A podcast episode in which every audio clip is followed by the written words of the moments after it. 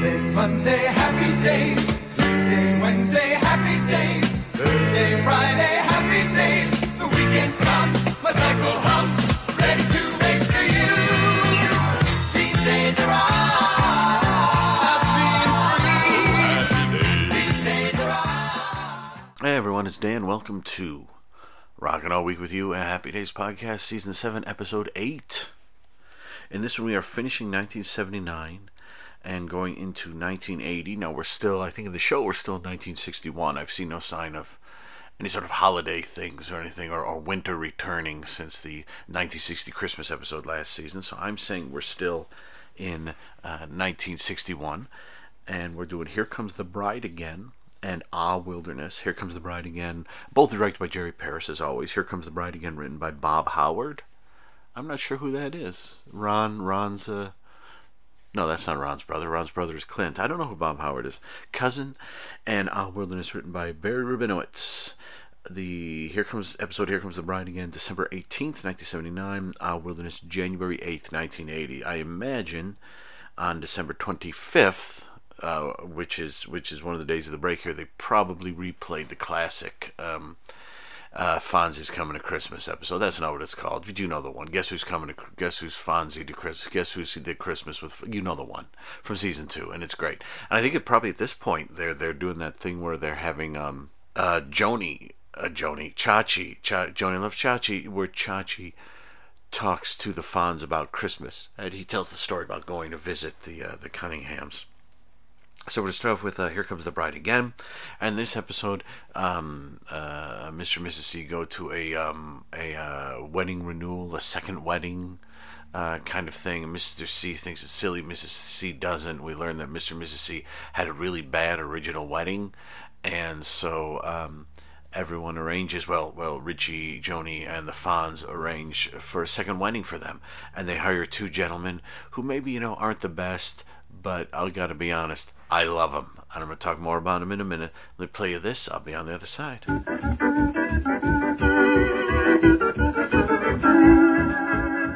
I gotta be honest, I think this is probably the best episode of the season so far because it's the funniest. It has some stuff in it that I don't like. Uh, the main thing it has in it that I don't like is Richie. Uh, Richie really overdoes it. Uh, during the initial scene with Gil and Bernie, the wedding planners, he really uh, hams it up big time, uh, which is strange because I'll talk about the actors playing uh, Gil and Bernie uh, shortly. But Gil and Bernie um, were two guys, were a comedy team who were known for underplaying everything, and to see Ron Howard like going oh oh oh, pretending to chew a pillow and stuff like that is is is a little weird. I guess it may have been fun to watch if you're watching this purely from a Happy Days perspective. I suppose it may have been fun to watch. Actually, I don't know. By this point in the show, I'm so over Richie, and then his overdoing it sort of in the um the second half of the episode. It's funny because his overdoing it, he's basically trying to stop what's funny about the um wedding portion of the episode. Which, yep, that's a wet blanket. That sounds like Richie. Where's Lori Beth? I didn't see Lori Beth throughout this, but apart from Richie, um, who I guess it could be. I mean. I don't know what Ron Howard's thoughts were about, about the episode, but um, his dad appears in it. His dad's their next door neighbor, Rance Howard. He, he appears, pops his head over the uh, the window, uh, pops his head over the fence and yells at them a bunch. You could tell it's him. I mean, they look exactly the same, and you could see from Rance's hair, um, his hairline. You can see what Ron Howard's hairline will be like in a few years. Um, but overall, the episode is is excellent. Um, the the fir- let me, I'll break it up into two two chunks here. There's the first third where uh, Mr. C doesn't isn't interested in, in the second wedding, but he's convinced of it. There's some very funny stuff in there. There's a very funny scene uh, where Mr. C goes into Fonz's um, office for the first time, and uh, they have a good chat. Then um, Mr. C is trying to propose to Mrs. C, and um, uh, and and the Fonz yells, "Everyone into the restrooms!" And everyone in the restaurant gets up and goes in the assorted men boys and girls rooms. Although it, it is slightly tricky because then you can sort of see the um, the weird layout of the restroom when Ralph goes into the men's room. You can see in the crack in the door on the left. Um, where technically the bathroom should go, but it doesn't. It goes when you go in, it goes the other direction. Um, you could see kind of like everyone, including Henry Winkler, kind of standing there. And I mean, I guess they're all, you know, it's about ten guys packed in a rather tiny bathroom, so they're all kind of by the door anyway. So I, I mostly bought it, but it was just like the, you know, the, as I've said before, the weird topography, uh, the uh, weird architectural style of the the restrooms. I mean, it could be. I mean, maybe it's done on some sort of weird angle where like the the ladies' room is maybe like right up right in the in the restaurant like the men's room extends out and around like it spoons the ladies room you know kind of i don't know maybe i don't know. You know what it ain't in about three or four episodes it ain't gonna matter. All this bathroom talk is gonna stop. The fourth wall talk will continue but i think the bathroom stuff will i think the bathroom stuff don't don't quote me on that. Um but but that all that sequence is, is great and it's interesting um, I, I will say Ralph is probably at his funniest here when he comes in and finds everyone gone except Mr. and Mrs. C and thinks it's a joke and everyone's going to wrap him in toilet paper um, are they all going to leap out of here and wrap me in toilet paper I can get out of it I have before um, that's very funny and then when Mr. Mr. Uh, C proposes again to Marion and, and they're going to get their second second uh, wedding that's great uh, we get we get of course um, a scene where Mrs. C tells Richie finally about their wedding. It was basically, I guess it was, um, they've been married 25 years, so this is 61. They got married in 1936, which means if Richie at this point is, I don't know, I mean, Richie is in his second year of college, so he's Richie's about 20. So what, Richie was born in 50, uh, 41, and Joanie was born in I don't know what she's meant to be 16, so she was born around um, yeah uh, 55, 45. So so Mr. C, I mean, I've said this before. Like so, if Mr. C, the reason the reason why they got married, they got married really shoddy in a bus depot because he got called up immediately to the army and ended up having to get shipped to New Jersey. Now, obviously, in 1936, he's not getting sent. Um, overseas where you know our boys didn't get sent overseas until end of 1941 42 so he's he's a good five years early on that, and um, and presumably, I guess, um, during that time, during 1941, he was home giving birth to um, to Richie, and of course, let's not even talk the other one. I can't remember the other one's name now. You know that other kid they don't have. He's like two years older, right? I mean, when when when the show started, he was already like a sophomore in college, putting him like I mean, he'd be he would have been born in like 1939 or 1930. I mean, that would have kind of made sense, right? If Mr. C went in the army in 1936 and he was in for two like two years or something, and he came out in 1938 and got Mrs. C a little bit of hoo hoo, and then she gave birth to to to um the the unknown child, circa circa 39 or so. That that would have made sense. But it's interesting because I could have sworn, and the thing is, I can't find my season one set, folks. I don't I don't go back and rewatch the episodes after I talk about them on here, except apart from the second season Christmas episode and and the and and the sixth season, then the eighth season, and the tenth. season. the Christmas episodes I, I, go back to, and the Halloween episodes I go back to, and the Thanksgiving one I do. Re- the holiday ones I rewatch, but the other ones I don't go back to, which means I haven't watched anything in season one since we talked about it. Started talking about it here three, four years ago, pre-pandemic.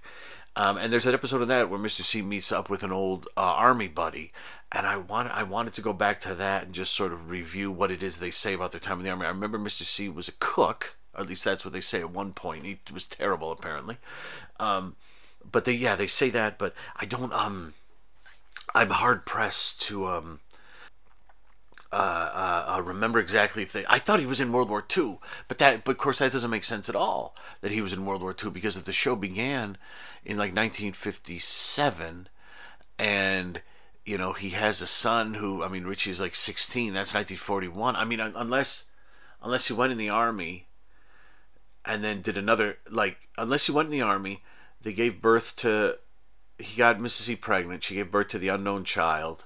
She he took another tour of duty, came back, impregnated Mrs. C again with Richie, and then did another tour of duty during the. I can't imagine Mr. C doing that. Could you see Mr. C, our hardware store loving Mr. C, um, doing that? Just like uh, doing multiple tours of duty. I, I don't think that came up at all. My my um my impression from the first season was that he w- was drafted probably in 41, 42, something like that, did a couple of years and then came back. Of course, that doesn't make sense with the ages of the, the, the children, really, but um, uh, especially with Joanie, I mean, he could have, he could have, they could have had um, Richie before he went, but Joanie, that, Joanie doesn't make, well, I guess he could have come back, right? I don't know. I don't know.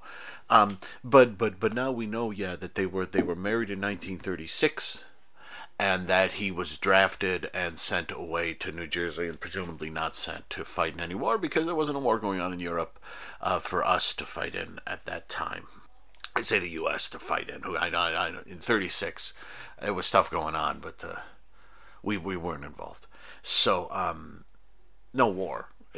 Forget it. Well, this isn't a history lesson. Just just suffice to say, you know, World War II, we joined it in 41. So if he if he's in the army from like 36 to 38 or something, he's out in the war. I don't know exactly what it is he's doing, but it's it's a fun opening. I, I don't fully like I said. I, I don't I don't I don't fully get the story that Mrs. C tells Richie. It just seems a little does seem a little weird to me.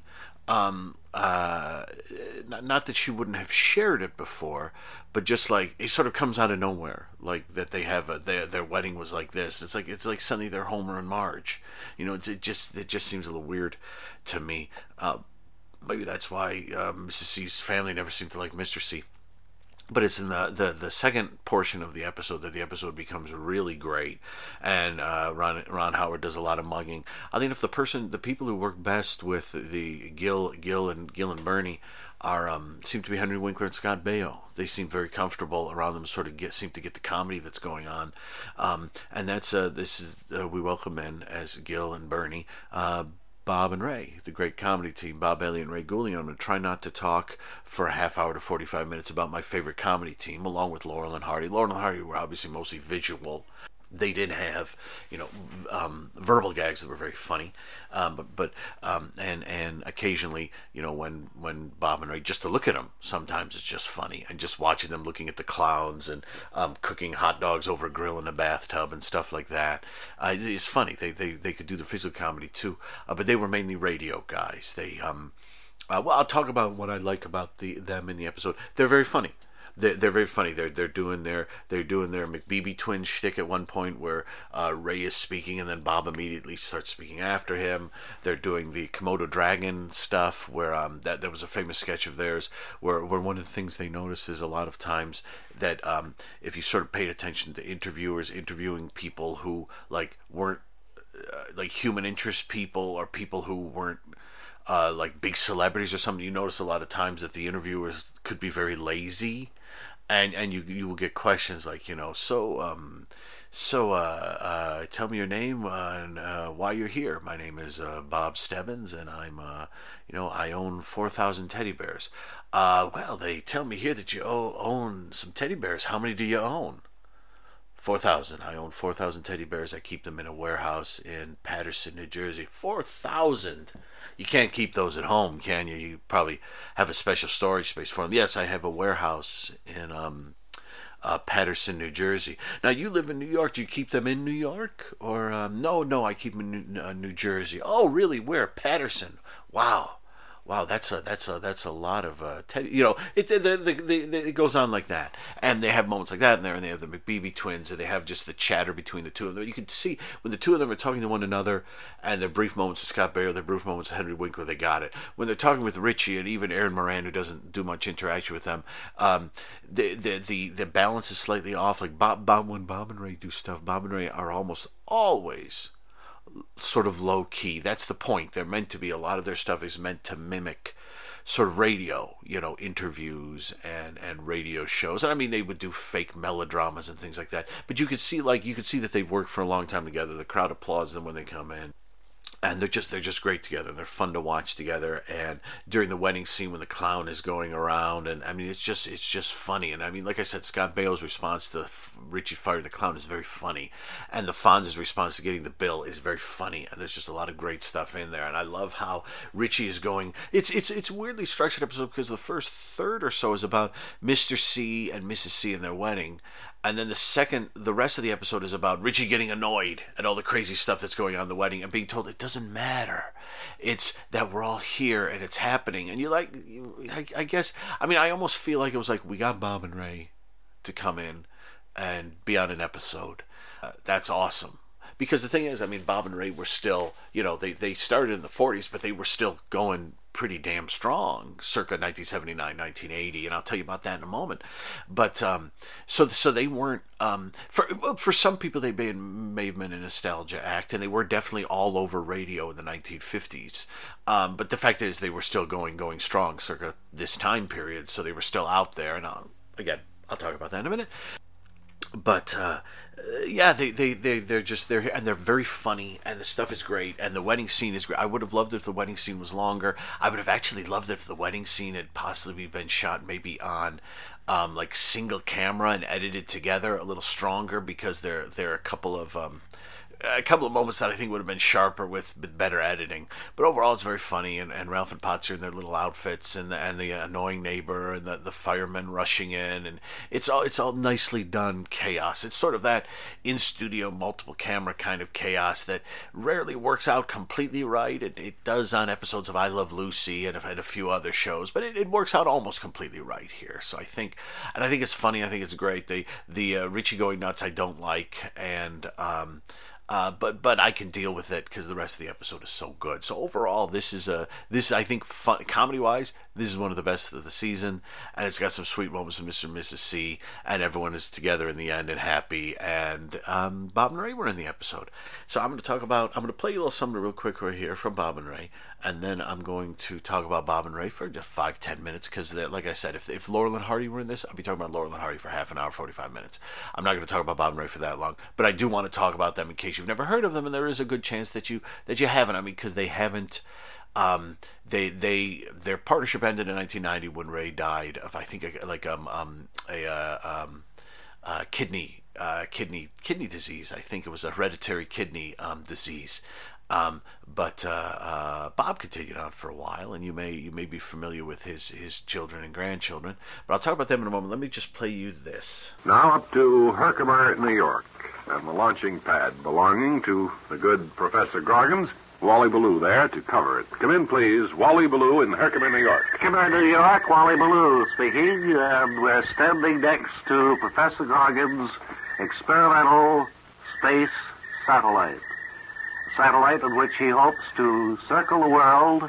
Professor Groggins, you've uh, changed your plans from the original space ship that you were going to shoot for the moon in. Well, as you know, the changes uh, and modifications are coming so rapidly now, uh, Mr. Ballou, that it's very difficult for a space scientist or an aerodynamics engineer, as I call myself, to keep up with the times. There is a a saying that if it's in production, it's obsolete, and I think that that bears a good deal of truth to it as you look at my uh, modified uh, satellite machine. I have made several changes. First of all, I've discovered I have to use a plenty powerful engine for the original thrust. Much more than the lawnmower engine Oh, that's way, way beyond. I have to use uh, almost, uh, I think, a solid uh, fuel now that is quite expensive. I uh, will achieve, I think, uh, orbital speed after approximately uh, three hours out into space, uh, Mr. Ballou, and that means that I can travel around the Earth at approximately 16 feet. And you'll be inside the uh, the sphere as we see it here now. I wonder if we could take a look inside and describe it for our radio listener. I wish you would, please, Mr. Ballou. Uh, This is the door I'm going through now. He's wiping his feet before stepping inside. I suppose Well, that's for, training since childhood. for cleanliness. Here now, we're standing inside this spherical ball, approximately eight feet in diameter, would you say? That's it exactly, eight and a half feet this way, and about four feet that I way. notice a little bulge there on that one side. Where I put my head, so I can look out and see what's going on around me. Will this uh, satellite be spinning as it uh, traverses the Earth? It will rotate on its own axis, if that's what you mean. Uh, it Well, will... I mean, will you be going round and round inside, or will That's you be right. stationary? That's something that I'm afraid of, but uh, I don't know how it will turn out. That feeling of uh, You bothered by vertigo? I'm sorry. Are you bothered by vertigo? No, I've never had those troubles. I've never had those troubles. I wear these rubber stockings most of I'm- the time. Now, let's move on to uh, something else, uh, Professor. Have you got any date for the actual launching, and do the newspaper people still think you're nuts? Well, they think that I'm a little wacky. Uh, my countdown has reached 30. But that happened about a week ago, and I had to hurry through several more modifications. So we'll pick it up at 29, I think, uh, sometime today. Lots of luck to you, and we'll hang around to see what Back just for the happens. fun of it, I think I'll make it 29 now, and then stop it again. It's 29 now, ladies 29. and gentlemen, and we'll be counting down a little later from Herkimer Radio's Handsome Wally Ballou, returning it to our main studios. So it won't go too long, but um, yeah, Bob and Ray, Bob Elliott, Ray Goulding, uh, became a comedy team in Boston, 1946, working for WHDH, a radio station. I think Bob was spinning records and Ray was reading the news. And uh, whenever Ray would join Bob, they'd kind of go back and forth and ad lib stuff, and and, and um, uh, the uh, the management liked seeing the two of them together, so they I think it was what happened was the WHDH got the rights to the Boston Red Sox games.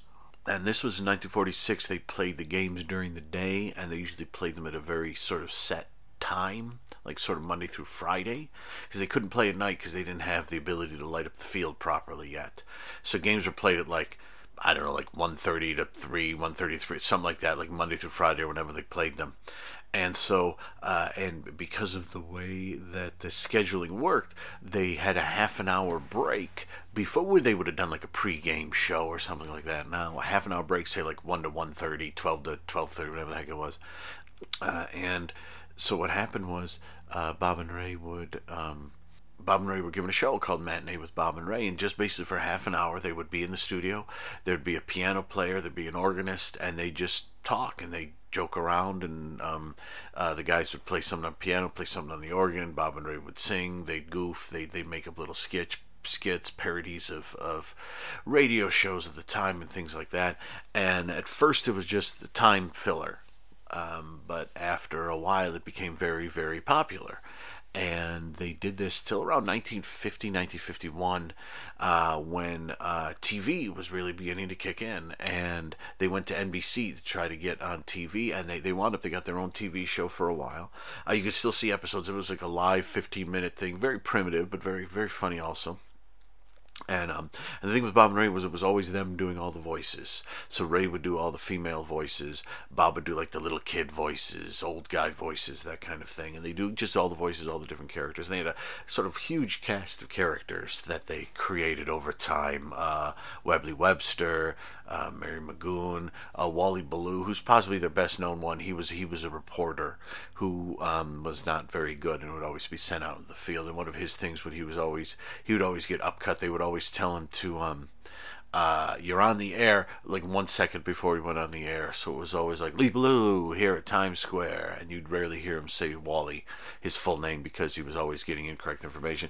And um, uh, they they used to um, they they used to do a lot of parodies of radio, and they they would goof around a lot with. Um, uh, radio, they would do things like, you know, there was one episode where they were mad at each other, and when one of them wanted to yell at the other, they turn off the mics. So one of them would be like, "Bob, Bob, I need to talk to you right now." Well, I just want to. Okay, so that's a good. Well, no, you're going to talk to me right now because I want to.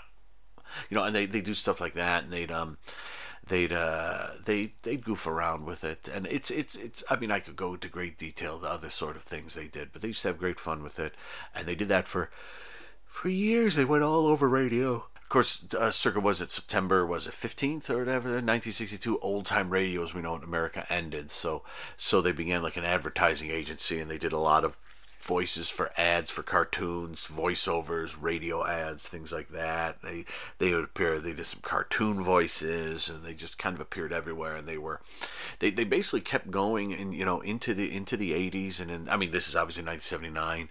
Uh, they had a uh, PBS radio show in the 80s from like 84 to 87 or so, and they had several books out. They had two books out of collections of sketches in the 80s. And then yeah, the, the last sort of thing they did at the end of the 80s, they did the um they would always appear on David Letterman, Johnny Carson too, but they did a they did their third book, technically their fourth, but their third book of sketches, and they did a wonderful audio book of it, which is I think one of the last sort of recordings they did, uh, circa 86, 87, 88, something like that, and then um and then unfortunately Ray got very sick. And he died in 1990. But uh, basically, from like 1946, for a little over 40 years, Bob and Ray were out there doing stuff. And there was a ton of audio material of them. There, there's plenty of like like in this. There's plenty of you know them on screen pictures and such, um, but there's tons of audio. if you want to see them there in this, you can go on YouTube and see some of their 1950s live show. Um, there is a um, there is a great episode of Saturday Night Live from earlier in, in uh, 1979. I think it's the fourth season. Saturday Night Live is March, I believe, March of, of um, Give me a second. I, I, might have it for you here. No, I don't. It's March 4th, 1979, I believe. And it is basically um, Bob and Ray. It's called Bob and Ray, Jane Laraine, and Gilda. The guys in the cast go away. And it's like Bob and Ray lead Jane Laraine and Gilda. And they do basically an episode of uh, Saturday Night Live uh, with Willie Nelson as the host. And like most episodes of Saturday Night Live, it's very uneven. The, uh, it's very Bob and Ray, but it's also very uneven. The first half hour is very funny. The second half hour is, is darn good. And the third half hour kind of floats away, like everyone's a little tired. But it's still fun to watch. You can get it. You can see it. I, I think people put it up on YouTube. It came out of VHS a long time ago. I have a VHS. I made a uh, copy of it. There's a wonderful short film from the early '60s of Bob and Ray in their offices in the Graybar Building um, their advertising offices and also where they would record a lot of their radio shows and stuff. And they just did, they just did tons of stuff. And um, in 1980, apparently, right after they did this, they did an hour long pilot with the cast of SCTV called From Cleveland, like a sketch show thing. Never seen it, never even seen a moment from it or heard much about it at all. But like 1980, SCTV, both Bob and Ray. Oh my gosh! And they did. Uh, 1970, they had a Broadway show called Bob and Ray: The Two and Only, and you can get. I don't know if there's a CD, but there's a cassette, and I bet there's a CD for it. You can hear it online. The the sort of Broadway uh, soundtrack recording for it is very funny. They did a Carnegie a couple nights at Carnegie Hall in like '82, '84, something like that, um, and they just appeared all over the place. They used to appear they they they used to do a thing on the is it the Today Show with the morning the morning show on the, the network where like they perform like in a window so like people walking down the streets in New York City can look in the window and see them. They used to do a thing where they they've done that since that show started in the early '50s, and they would do a thing whenever they were uh, short on material, they would have Bob and Ray standing by, and Bob and Ray would do impromptu interviews out on the street, just you know, ad libbed, goofy interviews of things. Um, and they used to they were part of a show called the Mon- Monitor, which came in, in the late '50s, which was meant to sort of restore radio. Um, and it was it was I think it was on NBC, and it, basically ran all weekend. And Bob and Ray were like on call all weekend. Whenever if ever something went wrong with regular programming, they'd be calling to do a couple a couple skits and things like that. And they're really funny. They're really they're generally pretty deadpan. They're pretty. I mean, they're they're the sort of thing where like you could you could legitimately listen to a 15 minute bit of one of their their um, shows with that. And most of their stuff didn't have audiences there. It was just the, the, two of them talking, which is one of the reasons why Ron Howard is is kind of weird in the episode because normally when Bob and Ray do their thing, there isn't a third person there. And it's just Bob and Ray doing their weird thing, and and if if anything, if like Bob and Ray are doing two characters that are really weird, they'll be interacting with Bob and Ray, and you won't see them so Ron Howard doing all the faces and everything, I think that's him just trying to fill in for um, for uh, something that isn't normally there, but needs to be there in order to cover up. Like when there's laughter and stuff, you can't just have Bob and Ray just sitting there smiling at the. You know, you got to cut to something else. So so some of Ron Howard's, I think, overdoing it here. I think could be forgiven. Um, but yeah, I'm to stop talking now because it's been almost ten minutes. But yeah, Bob and Ray are great, and I hesitate to say with them. Um, where to start listening. I, I started back in the mid 80s, I heard an episode of their uh, PBS radio show. And um, I actually heard it because uh, uh, I discovered, yeah, the local PBS station, like 10 o'clock at nights, like Monday through Thursday or Friday they would play cool radio stuff. I think it was Thursday night I discovered Hitchhiker's Guide to the Galaxy, and so I started paying attention to the the next nights. And I remember one night it was like you know like 10 p.m. or maybe it was nine. I think it was 9 p.m. actually 9 p.m. or 10 p.m. The Bob and Ray show, and I had no idea who Bob and Ray were, but there were a lot of um, uh, radio shows at that time with like two DJs, and I figured, no, that's probably just another DJ type show, but let me give it a try. And I listened to it, and it was a sketch comedy show, and it was very funny.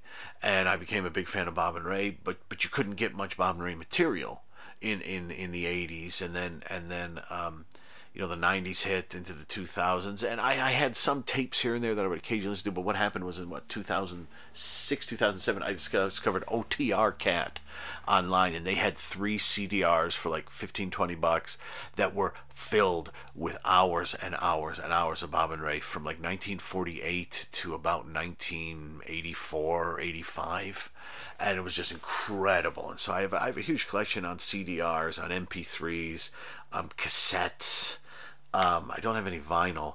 They did. They did actually put out in 1960. They put out an album called Bob and Ray on a Platter, which is an actual like proper comedy sketch, early stereo comedy album, which is great. I have that on CD. And they did another one called Bob and Ray Throw a Stereo Spectacular, where they do a bunch of sketches intermixed with I think RCA Victor um, uh, artists of the time doing big stuff in stereo, and that's fun because Bob and Ray go to a haunted house, and there's all kinds of uh, bats and creakiness and screaming, and them being you know wacky throughout um, as wacky as they got. So um, yeah, I, I, I I, I don't know if I recommend the PBS shows. I think you can hear them pretty easily. Your best place to go is archive.org. They have tons of stuff on there.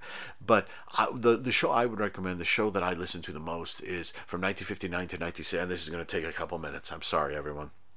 Here, let me do this. The next episode is Our Wilderness. Richie and the gang go camping. And uh, I'm going to put what I was going to say about Bob and Ray after the end of the episode so you can skip it if need be.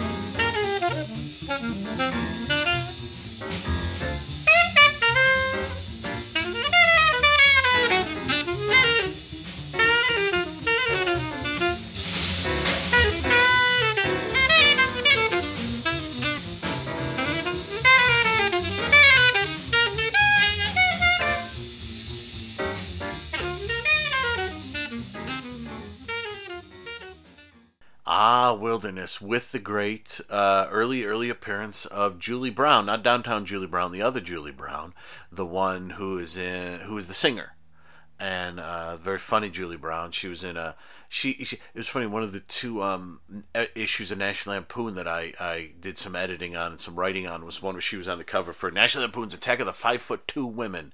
You know Julie Brown if you saw her; she's fantastic. And actually, this is this so this is 1980. This is start of 1980. In 1980, at some point in 1980, they made Bloody Birthday, the super fun killer kids slasher and she is in there and she she's she's adorable in there and yes yes she takes her top off something to look to. Uh, Arrow Video has put out a lovely Blu-ray. I do not have the Arrow Video Blu-ray. I have the Severin Blu-ray. Did Severin put out a Blu-ray of that? I haven't. I haven't got the. It's fun. It's funny with the the updating of everything. You know, now that you know, in the past what five years, six years, seven years, we've had such a renaissance of all sorts of great stuff coming out in DVD, and now mostly on Blu-ray. Um, and um, Bloody Birthday was one of those that came out on what Severin came out on a really nice Blu-ray. Although so, I think a lot of people complained about the quality but I had no problem.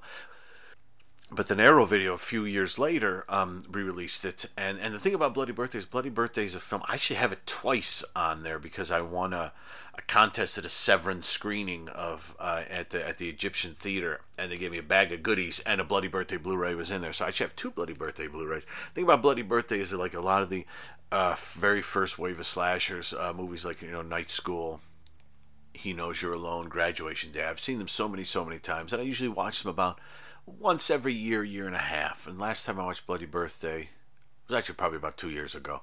Um, but but I, I so so I'm basically fine with that Blu-ray. But it's weird because the Arrow Blu-ray, they they do a they um the cover of it is is a commissioned piece of art and it's you know a cake with a knife or that fingers coming out of whatever but it's like a gorgeous looking almost like a red velvet cake so every time i see that cover i think i'm going to buy that and then I think, Dan, do you really need to spend another 20, 25 bucks on Bloody Birthday when you're absolutely fine with the copy you have? And the answer at the moment is yes. Some movies like Stunt Rock, I will update over and over again. Some movies like Mad Monster Party, for example, recently. It's Halloween time. The um, If you love Mad Monster Party, the Umbrella Blu ray looks gorgeous. It hasn't improved the pacing of the movie any or some of the songs, but over it just it's incredible. The commentary is excellent on it. Um, sorry, I went off on a tangent there because this is one of those episodes. It's Richie is annoying throughout. Um, but he does sort of save the day in the end. But but it is it is really weird because like Richie takes him camping. No one wants to go camping. Richie, everyone thinks Richie's going to mess up. The Fonz goes along saying he's afraid Richie's going to mess up. Well, he's actually he doesn't like that he wasn't invited, but he tells Richie he's not going to take over. He's going to let Richie lead, and then everything goes wrong. Not all of it is Richie's fault. Potsy, uh, stupid Potsy and his stupid girlfriend forget a lot of important things that they're supposed to bring, and it rains really hard. So not everything is Richie's fault, but Richie kind of handles it in his own way where he's got a whistle and he keeps blowing on the whistle and, and yelling at everyone and being unpleasant. But then he kind of saves the day, brings them food in the end, and he's got a way they can get out of there, even though Fonzie throws a rock at him. And it's kind of, you can really see. I mean, this is the is be, beginning of the '80s. If the if the '80s are begin with January first, 1980, um, the beginning of the 80s. This is about as beginning of the 80s as you can imagine because it's a very silly, almost slapsticky at times episode that takes place more or less on one sort of. Um, it basically takes place in the main living room set and then the main um, uh, this this one small like camp area set that they set the two tents up in, and it's basically takes place in there. It's a bunch of running around and raining and yelling and this and that and the other and bears and oh do do do do do and all this and that and Gloria the Julie Brown character she has a retainer so she talks like this all the time. Of course they give her a lot of ashes, so she has problems talking, and it's funny. But she also takes the retainer out and so she goes from I talk like this because I have the retainer which I'm going to need to have in for another six months. But until then I put it and I talk like this um, which is which is pretty amusing. And the, the, episode is fun. And the Fonzie, the, the funniest part of it is actually probably the Fonz being hurt that Richie didn't invite him along. But the stuff out at the campground is fun, and it's uh, it's weird because it's all like sort of classic sitcom comedy. Put a bunch of people in a place where everything goes wrong, kind of thing. I mean, this is the you know the '80s were very much a John Hughes decade, and that was one of the John Hughes things with like a vacation or a great outdoors or so many John Hughes movies, Mr. Mom but the interesting thing about the episode is that when it gets to the end and Richie's come back with food and he says, You know, I, I did make a mistake and I shouldn't have done this to you guys and da da and they're like, Richie, well we're sorry too. That the and the music starts playing with the da da da da da da da dee dee dee dee Oh, these are happy days. But these are happy days because we're learning lessons. And it's very much like an early like they're I mean, this is a beautiful example of, of the like crossover from like the the 70s shows that all had some sort of social or political something in them. And then the shows were just trying to be funny, like Happy Days when it started, or Laverne and Shirley, you know, or like Mork and Mindy when it started, or, or there were a few other shows in the 70s that were like that, but but but now as the 70s are ending and you're going to the 80s you have a lot of shows you know like which are sort of more serious po- shows which are popular like taxi and barney miller. I don't know that those were ever horrifically popular but those are going on. Or a show like alice which is more realistic. And you've got a show like like happy days which in now we're halfway through the season the ratings are dropping. There's a lesson to be learned. You know rather than richie saying oh guys i screwed up and them saying don't worry about it man. We maybe we overdid a little. Let's get the hell out of here. They stop and they pause, and there are dramatic close ups, and the music rises up. Uh, Facts of Life was on by this time, so it was about to basically um, trademark, patent this, but we can really see the, the schmaltz of the 80s sitcom, the kind of thing that a show like Sledgehammer would try to break but couldn't quite, and that a show like Seinfeld in the end would come in, but not until the end of the season, and not until the end of the decade, and really do its work in the 90s. But, but we're about to really here, we're beginning to see like the 80s thing where you would have fun for 20 minutes and then those last couple minutes you have to have a lesson and then the moment the lesson is done the comedy comes right back I don't. I've never really been a fan of it. I, I'm interested to plot. Like to me, they, they've done this before where they've had these slow moments, but the, but this is this is but but but at other times it's like the one where like for example like Richie falls in love with that photographer woman and spends the night with her at the hotel. Still hasn't told LB about that. It's great to see Lori Beth in this. She has some funny moments it's pretty it's pretty dark in here, Rich. The gals want to stick bark up your nose, you know, and, and there's some great lines and and there's a. uh, but but I think that this is this is one of the the well I mean they probably had a few before but this just because this is January 1980 I'm I'm really noticing it here but it's that thing about where you you have fun for 20 minutes and then you have to you have to pay a price for it. You can't just have a wacky moment where like they save Richie from a bear and it's hooray we saved Rich let's get the hell out of here that was a bad idea don't worry about it. you know that we have to stop and we have to learn a lesson. This is going to get worse as the 80s go go along and we're going to pay attention to see. I mean there's a difference between an episode that has a more serious kind of thing where Richie falls in love with the woman and wants to sort of go away with her and then she abandons him. Okay, that's as poorly kind of done as that was that you could that's a bit more serious and it's going to have a bit more serious ending. But this is wacky camping which has been going on since I don't know like did the Keystone Cops camp? Was there Charlie uh, Chaplin camping thing? You know, I know Laurel and Hardy went camping you know, I'm pretty positive Buster Keaton went camping. Harold Lloyd, Charlie Chase definitely went camping. You know, this was th- this sort of wackiness. But back in the day, you could camp and then it would end with wacky. But here you end with the lesson. And so I'm going to stop talking about the lessons real quick right here because that's the thing for me that kind of like the episode has some funny stuff. Uh, they're overdoing it a bit when they get to the campground, but it's it's amusing throughout. But then there's that they hit you with a a lesson. But the the thing with the, the lesson is weird, like the lesson is very specific to the character of Richie at this time. He does he overdoes stuff like this and is ridiculous like this a lot. And um, and the and the lesson from the friends is very specific. So it's, so it's weird because it's they're teaching us a lesson, but it's lessons specific to the characters and not general lessons that anyone could learn. Really, I mean, unless you're like unless you're Richie and you want to take control, but you're bad at it. But but who? I mean, the funny thing with that lesson, of course, is if you're the sort of person who likes to take control of things, but is terrible at it, but keeps doing it over and over again, a moment like this isn't going to change you. Uh, it, it's really not. A moment like this is is just going to you, you'll be like, oh, I, I've learned my lesson, and then you'll do it again and I bet you Richie probably will do it again.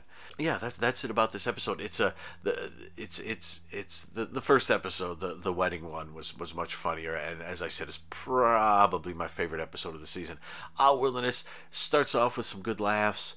The camping stuff is fun. The lesson thing com- comes uh, sort of out of nowhere and is ridiculous. And um, you know, there there isn't. Um, and, I mean, kind of the lesson thing and the the wedding stuff kind of comes out of nowhere too, where it goes from being about Mr. and Mrs. C to being about Richie just being so crazy and hectic and da da da da da. And they sit him down and tell him, "Don't worry about it." You know, but in that one, I think in that one, as they're telling him, the comedy is still happening around them it doesn't stop dead. So it's kind of like it's it's not really a you know it's it's it's kind of a lesson but it's mixed in with the comedy. So it's like it doesn't take over the episode. Whereas here specifically the music rises up and everything stops dead. And i think there's a difference there where you, you can have a bit of a lesson as long as you keep the purpose of the show the comedy going. But if you stop dead for the lesson, then I think everyone gets hurt and everyone stops laughing. So so again, this is two two two one excellent episode so far, best of the season, and one darn good episode that could have done without the lesson at the end. Hey, that ain't bad. So let's see where we're going to next. Uh, next up, we are going to. We're still in January. Oh, okay. We got Joanie's Dilemma, and then we have a big one written by Fred Fox Jr. They bring him in for the big ones and the occasional stinker. And that is hot stuff. Ooh, nice. Okay, so be good to yourself, everyone. And I'm going to play you a little bit of the Happy Days theme. And then right after it, I will play you. Um, I'm going to give you just a little bit of Bob and Ray primer where I think you might go to try to listen to some Bob and Ray. So, um, yeah, uh, rock on, everyone. And here's some Happy Days.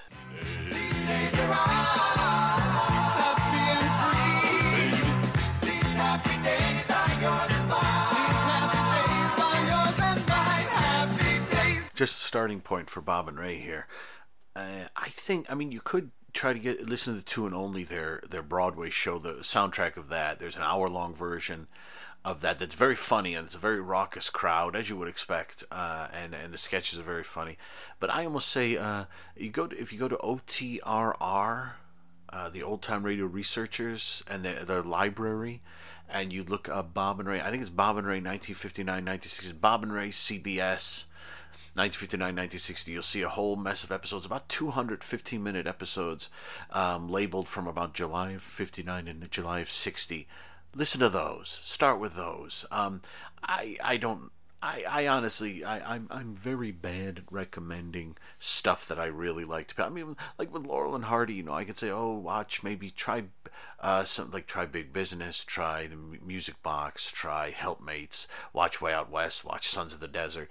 If you don't like those, you won't like Laurel and Hardy. Bob and Ray are one of those trickier things like Vic and Sade, where I, I'm not 100% sure where to start because when I first heard them, I was I laughed and was intrigued and continued to listen and then found out more and more and more and more. I found out the more and more I liked and there's still stuff I'm, I'm after that I'm, I'm getting that I'm finding that still stuff I haven't listened to on um I've got a flash drive here with a ton of stuff that's probably got 10 to 15 hours of Bob and Ray that I haven't listened to yet. But I would say 1959 1960 um, the radio show. You can also go on archive.org. I think if you type in like Bob and Ray, CBS, it's the CBS show. It was called Comedy Time.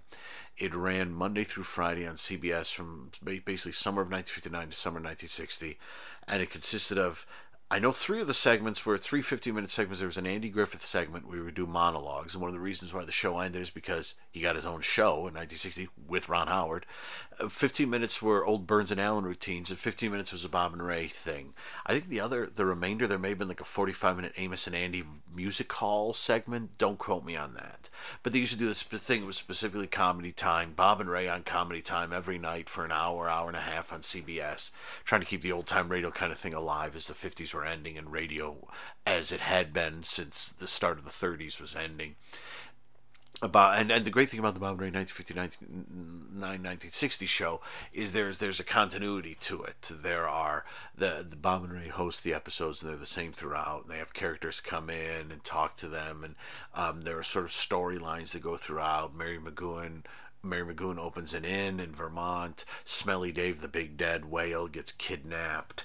Uh, Kent Lyle Birdley, the most boring announcer in the history of radio, won't go away. And there's little through lines that kind of go through it. You know, there's um the Bob Bob and Ray throw their annual picnic in like September, and it's horrible.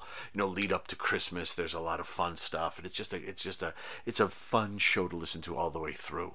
Um, and I mean, I would recommend start at the beginning. The very first episode begins with Bob Murray walking into CBS, talking to the receptionist who sends them into the basement, and they go into their um, place and they get it set up, and they gradually um, start to do their show. Uh, so I would say if you can try that, uh, I, will put a link to the OTRR page because you, you can go on their page and it's great because you can just hit hit you know on on the and it's all mp3s and you can just you know click on it and it'll play the episode.